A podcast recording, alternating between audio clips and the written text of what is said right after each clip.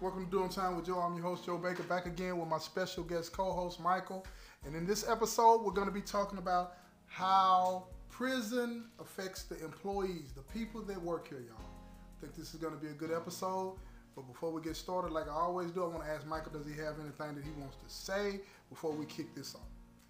Good afternoon. Thank you for having me again. Uh, uh, this is an interesting topic because you know uh, uh it does affect uh, people when they leave from here. Because no, people, people, that work here, people that work here, yeah, it, it you got to think about it because the word uh, prisonized doesn't just affect people that are incarcerated. Yeah, it affects yeah. those who come in here too. Yeah, yeah, yeah. Well, I'm glad you feel that way because I really want to get into this because most of the time, people are talking about how prison affects the people in it, the people that live here, right? I've rarely, I don't think I've ever heard anybody talk about, you know, in this particular uh, way, talk about how prison affects the people that work here. Daily, they have to deal with the training that they receive to uh, come in here to work that tells them to do what? See us different. How do they see us different?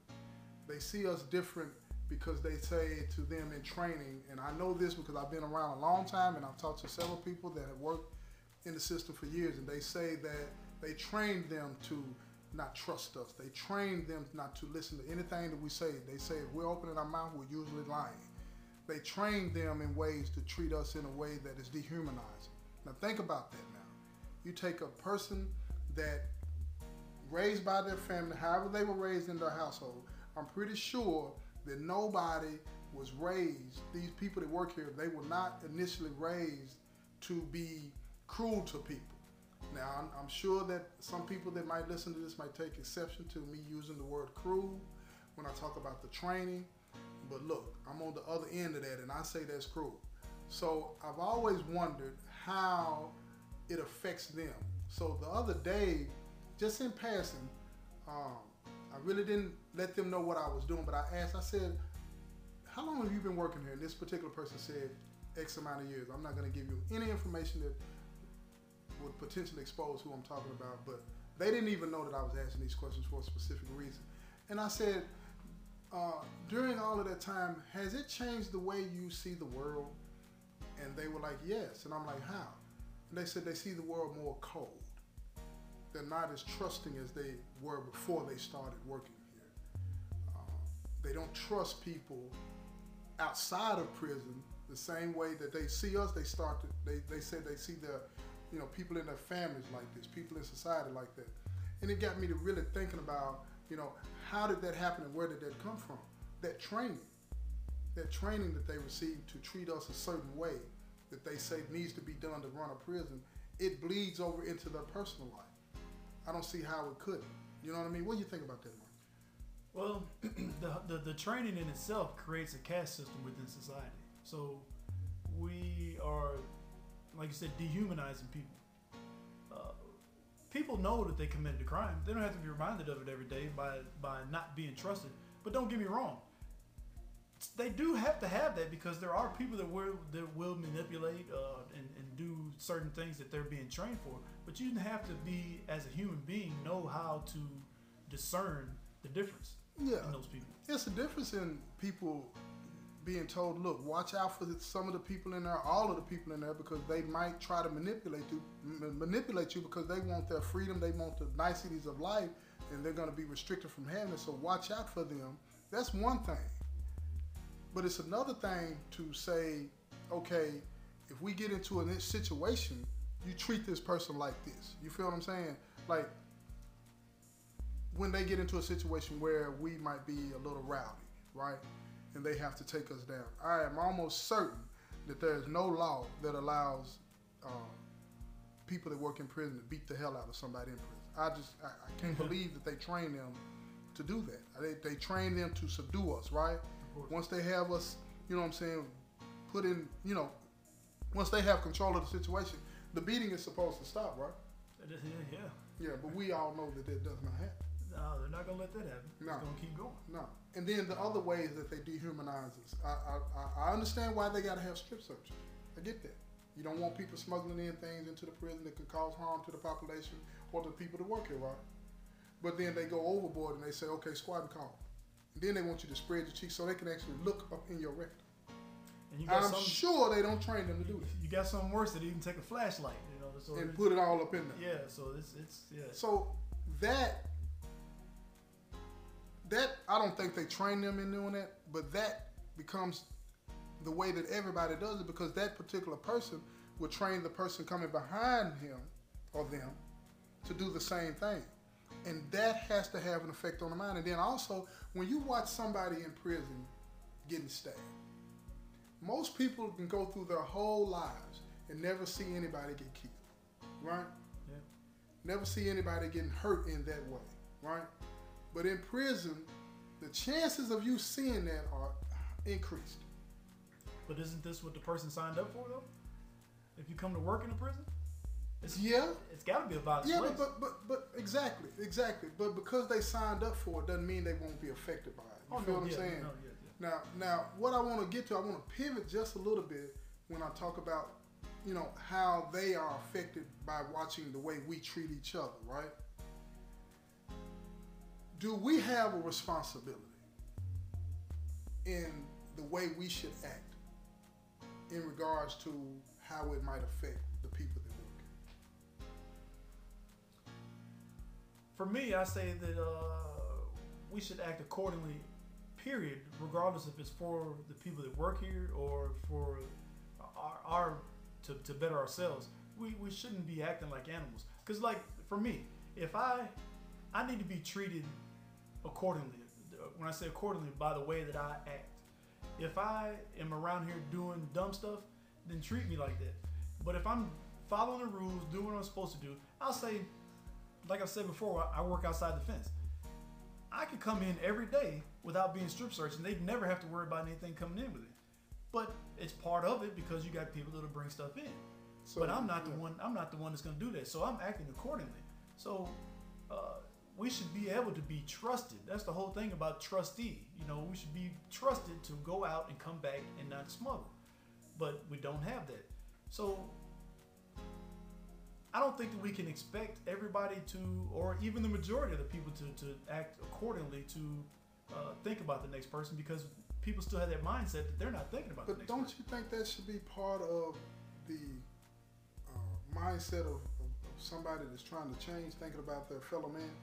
Almost definitely. For a person that's changing, for the person that's, that, that wants to do right, yes, you had, absolutely have to think about your, the next man because the, the Bible tells us we have to have love amongst ourselves. So Right. if I treat you in a, in a, in a disrespectful manner or, or any other kind of way contrary to what I'm practicing, then I'm not doing what I'm supposed to be doing. So where, where I wonder where does that mindset come from? Where when we come into prison, we think that we're supposed to act a certain way towards people that work here because they work here. What, what do you think that comes from? comes from the old, you know, from the old days. You know, that's that was them versus us. You know, it was always Yeah. it was always that. It was always that mentality. Yeah. We have to stick together, and they think the same thing too. They think the Uh, as far as the officers, they have Yeah. to stick together. You know, uh, uh, right or wrong, they're riding together. Yeah, I, right, right or wrong. I think that's one of the main sticking points when it comes to, in my opinion, true and lasting, effective reform. Yes. I do. That wall that has us going us versus them, it's it, it's in the way of, you know, me possibly listening to and taking to heart what somebody that's working here says to me. You know what I'm saying? They could be telling me the God's honest truth and something that can better my life, but because they are on the other side, uh, I'm less likely to listen to what they're saying unless I develop some type of rapport with them. You know what I mean? And I think that's something that we need to work on. I think that uh, when you see people that work in an institution uh, suffering the same way that you're suffering, I don't understand how is it that we don't uh, respond to that in a humane way. You know, it's always, you know, we think about mostly, like I said at the beginning of this episode, we mostly think about how the person that's incarcerated is treated and how it affects them. And we don't think about how it affects the people that actually work in these places. Don't get it twisted. I'm not making excuses for people that work here because some of the things that they do, uh, I mean, it's just flat out wrong. You know what I mean? It's just flat out wrong, uh, and they should be held accountable for that. But I just, it's hard for me to understand how, you know, a person that is being subjected to the type of things that they're subjected to on a daily basis. When we, think about this now, like if you're in prison and you're not the ones that's involved in all the, the wildness, but you're an observer of it, right? Yeah. You're an observer. You see that you're not in the games, you're not doing it, but you see all of this stuff going on, and it's driving you crazy because you have nowhere to go. Now, for eight hours, they're stuck here too, right? And they see this, even though they can leave and come home, go home and come back. They're, for eight hours, they're stuck here to see all of the madness, to hear all of the manipulation, and as an observer of this, it's hard for me to understand why I can't look at them and be like, man, I get it. I see why you act like that. Because what that does, what what happens with people, uh, you know, that, that see things like that and that experience things like that, that makes these employees, in my opinion, become jaded. Oh yeah, it does. And they become numb. And that leads, in my opinion, to a bad employee. And that's what I wanted to get to with this episode. That leads to a bad employee. That leads to somebody that doesn't care about the humanity of another individual. They probably didn't start out like that, but they become that. And that leads to a worse outcome for the people in prison. And what do you say about that? I totally agree because you, you, when you see new officers, new staff, or whatever coming in, they may come in gun ho and wanting to help us. And one person has wronged them, and their whole outlook changes. Their right. whole outlook changes on the right. whole thing. Right. So I, I can I can definitely see the actions of the incarcerated affecting the actions of staff. Right. To, to make them want to change the way that they are. Right. Right. Yeah. That's real stuff, man. That's real stuff. I just wanted to touch on that, man, because that's not something that we normally would, you know, talk about on the podcast, and it's not something that I normally hear being discussed out there. You know how, you know, this particular career, this particular profession, you know what I'm saying, how it affects the people, you know what I'm saying, that work here. I just wanted to touch on that real quick, man. Just to give y'all something out there to think about, you know, when you talk about your loved ones in prison and what they're going through. Think about the people that work in these places too now. Don't get it twisted. They should be held accountable for all the nonsense that they might get involved with, you know, from, from time to time. But think about that. You know, think about what they go through and what they take home with them every day the sacrifices that they're making, you know what I'm saying, to try to make the world a better place for all of us. Think about that. You know what I mean?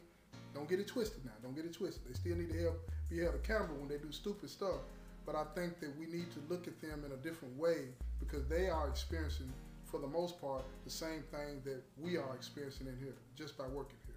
You know what I mean? Got anything else you want to say about that, Michael, before we close this out? Be kind to each other. Be kind to each other. All the way around. That's the best that's the best thing right there. I'm gonna end it with that. This has been another episode of Doing Time with Joe. I'm your host, Joe Baker, the crime critic. Peace, y'all.